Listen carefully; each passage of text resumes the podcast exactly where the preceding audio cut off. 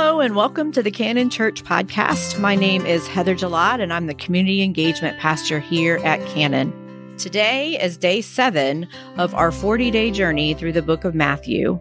Today, I will be reading Matthew 5, verses 1 to 16. When Jesus saw the crowds, he went up the mountain, and after he sat down, his disciples came to him.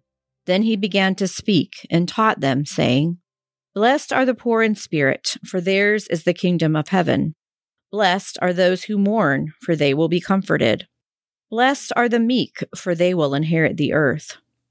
Blessed are those who hunger and thirst for righteousness, for they will be filled. Blessed are the merciful, for they will receive mercy. Blessed are the pure in heart, for they will see God. Blessed are the peacemakers, for they will be called children of God. Blessed are those who are persecuted for righteousness' sake, for theirs is the kingdom of heaven. Blessed are you when people revile you and persecute you and utter all kinds of evil against you falsely on my account. Rejoice and be glad, for your reward is great in heaven. For in the same way they persecuted the prophets who were before you. You are the salt of the earth, but if salt has lost its taste, how can its saltiness be restored?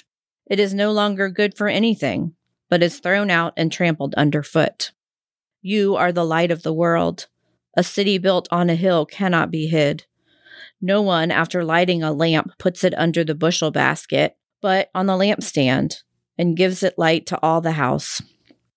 In the same way, let your light shine before others, so that they may see your good works and give glory to your Father in heaven. This is God's word for God's people. Thanks be to God.